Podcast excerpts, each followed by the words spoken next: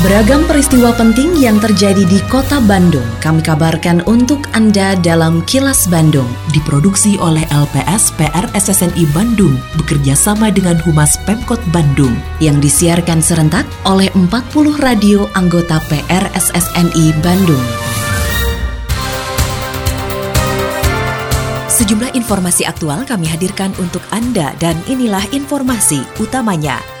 Ruang perawatan rumah sakit rujukan di kota Bandung waiting list. Rumah sakit diminta cermat identifikasi jenazah COVID. Puluhan kendaraan terkena razia parkir liar. Saya, Santika Sari Sumantri, inilah kilas Bandung selengkapnya.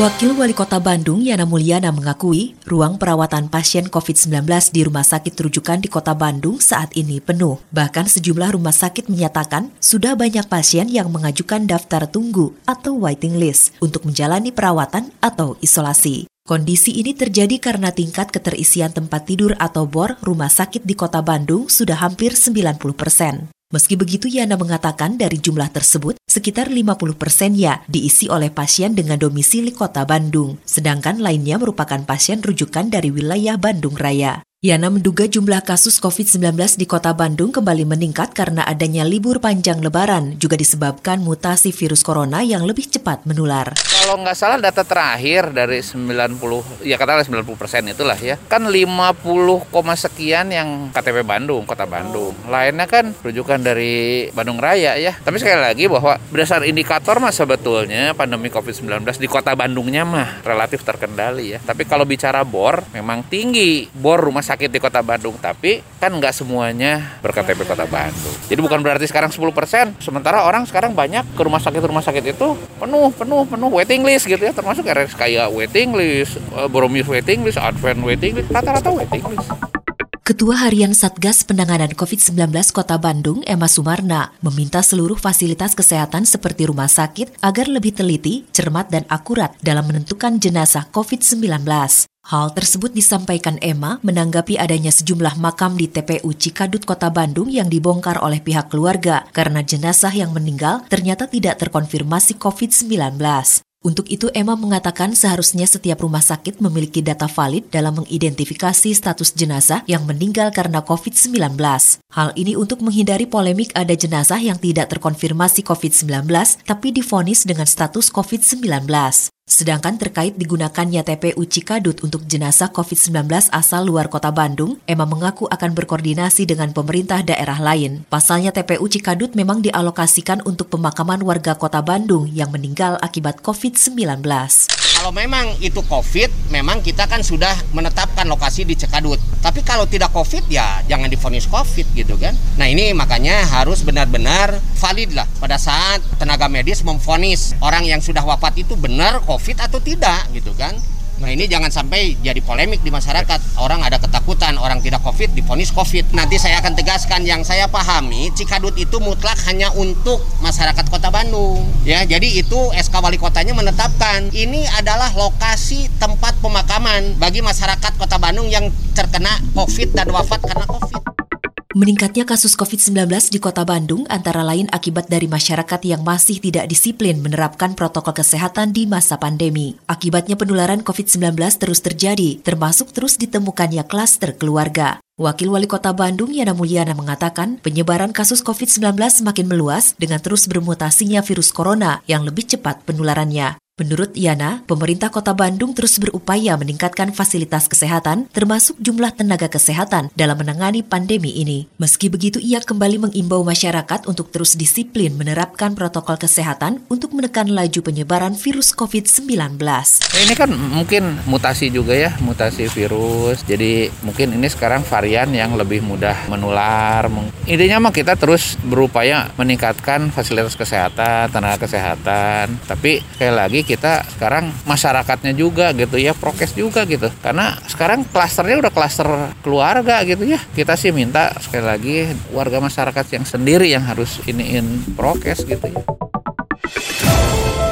Assalamualaikum warahmatullahi wabarakatuh. Sampurasun, warga kota Bandung yang saya hormati dan saya cintai. Saya Tono Rusdiantono, Kepala Dinas Sosial Kota Bandung menghimbau kepada seluruh warga kota Bandung, para wisatawan dan para pengguna jalan untuk tidak memberikan uang atau sedekah kepada pemerlu pelayanan sejahteraan sosial atau PPKS. Di antaranya anak jalanan, gelandangan, dan pengemis karena mengganggu ketertiban umum dan kelancaran arus lalu lintas. Selain itu, saya juga meminta kepada seluruh warga kota Bandung untuk tidak menggalang dana atau meminta sumbangan di tengah jalan dengan dalih apa pun, terlebih kegiatan itu tanpa mengantongi izin resmi dari Dinas Sosial Kota Bandung. Apabila Anda menemukan adanya PPKS maupun penggalangan dana, diminta partisipasinya untuk melaporkan hal tersebut kepada Dinas Sosial Kota Bandung. Salurkan donasi Anda hanya melalui lembaga resmi. Wassalamualaikum warahmatullahi wabarakatuh.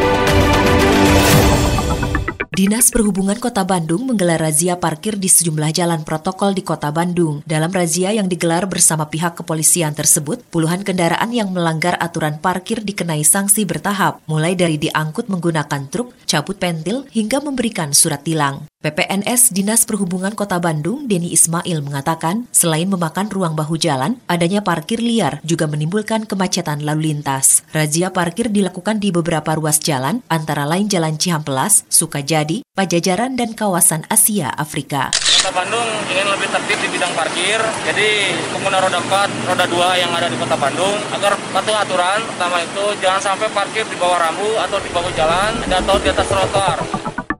Unit Reskrim Polsek Rancasari Bandung berhasil membekuk tersangka berinisial DK alias Dadan Buhong yang mengaku sebagai panglima perang geng motor XTC. Kapolsek Rancasari Bandung, Komisaris Polisi Wendy Boyoh mengatakan tersangka ditangkap karena mengendarai sepeda motor secara ugal-ugalan di kawasan Jalan Derwati, juga melakukan penyerangan dengan menggunakan senjata tajam kepada Kanit Reskrim Polsek Rancasari. Akibat aksi brutalnya tersebut, polisi terpaksa melumpuhkan tersangka dengan menggunakan timah panas. Tersangka bakal dijerat Undang-Undang Darurat tentang penyalahgunaan senjata tajam dengan ancaman hukuman di atas lima tahun penjara. Kelompok motor yang berjumlah pada waktu kira-kira 5 sampai 6 motor. Ya karena meresahkan juga di daerah Derwati, maka oleh Kadit Reskrim diadakan peneguran, tetapi pada saat itu mereka mengadakan perlawanan. Dari lima kendaraan yang ada, satu yang sempat ditarik oleh Kadit Reskrim dan sempat akan melukai Kadit Reskrim kami. Pada saat itu langsung diadakan tindakan tegas.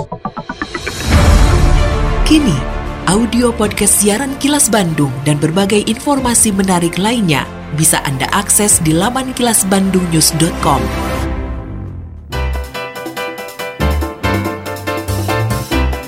Berikut sejumlah agenda kerja para pejabat Pemkot Bandung Rabu 16 Juni 2021. Wali Kota Oded M. Daniel meninjau kegiatan karya bakti terpadu Sektor 22 Citarum Harum dalam rangka normalisasi Sungai Cidurian di Kecamatan Antapani. Selanjutnya memimpin rapat terbatas Forkopimda Kota Bandung Satgas Percepatan Penanganan COVID-19 Kota Bandung terkait evakuasi PPKM dan penanganan COVID-19 di Kota Bandung. Sedangkan Wakil Wali Kota Yana Mulyana melakukan kunjungan ke Stadion GBLA. Berikutnya memantau pelaksanaan vaksinasi massal untuk pegawai retail dan toko swalayan sekota Bandung hasil kerjasama dengan Aprindo. Selain agenda kerja para pejabat Pemkot Bandung, informasi dari Humas Kota Bandung, yaitu pemerintah Kota Bandung bakal mengusung konsep hibrid dalam pelaksanaan sejumlah acara yang digelar dalam waktu dekat, antara lain Bandung Great Sale dan peringatan Hari Jadi Kota Bandung. Kepala Dinas Kebudayaan dan Pariwisata Kota Bandung, Kenny Dewi Kaniasari mengatakan, pelaksanaan acara secara hibrid di Kota Bandung merupakan gabungan dengan perbandingan 70%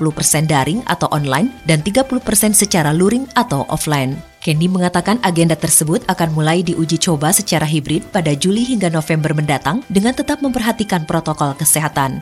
Demikian agenda kerja para pejabat Pemkot Bandung dan info aktual yang diterima redaksi LPSPR SSNI Bandung dari Humas Pemkot Bandung. Tetap patuhi protokol kesehatan di masa adaptasi kebiasaan baru untuk memutus penyebaran COVID-19. Selalu memakai masker, mencuci tangan, menjaga jarak dan menghindari kerumunan, serta mengurangi mobilitas agar terhindar dari terpapar virus corona.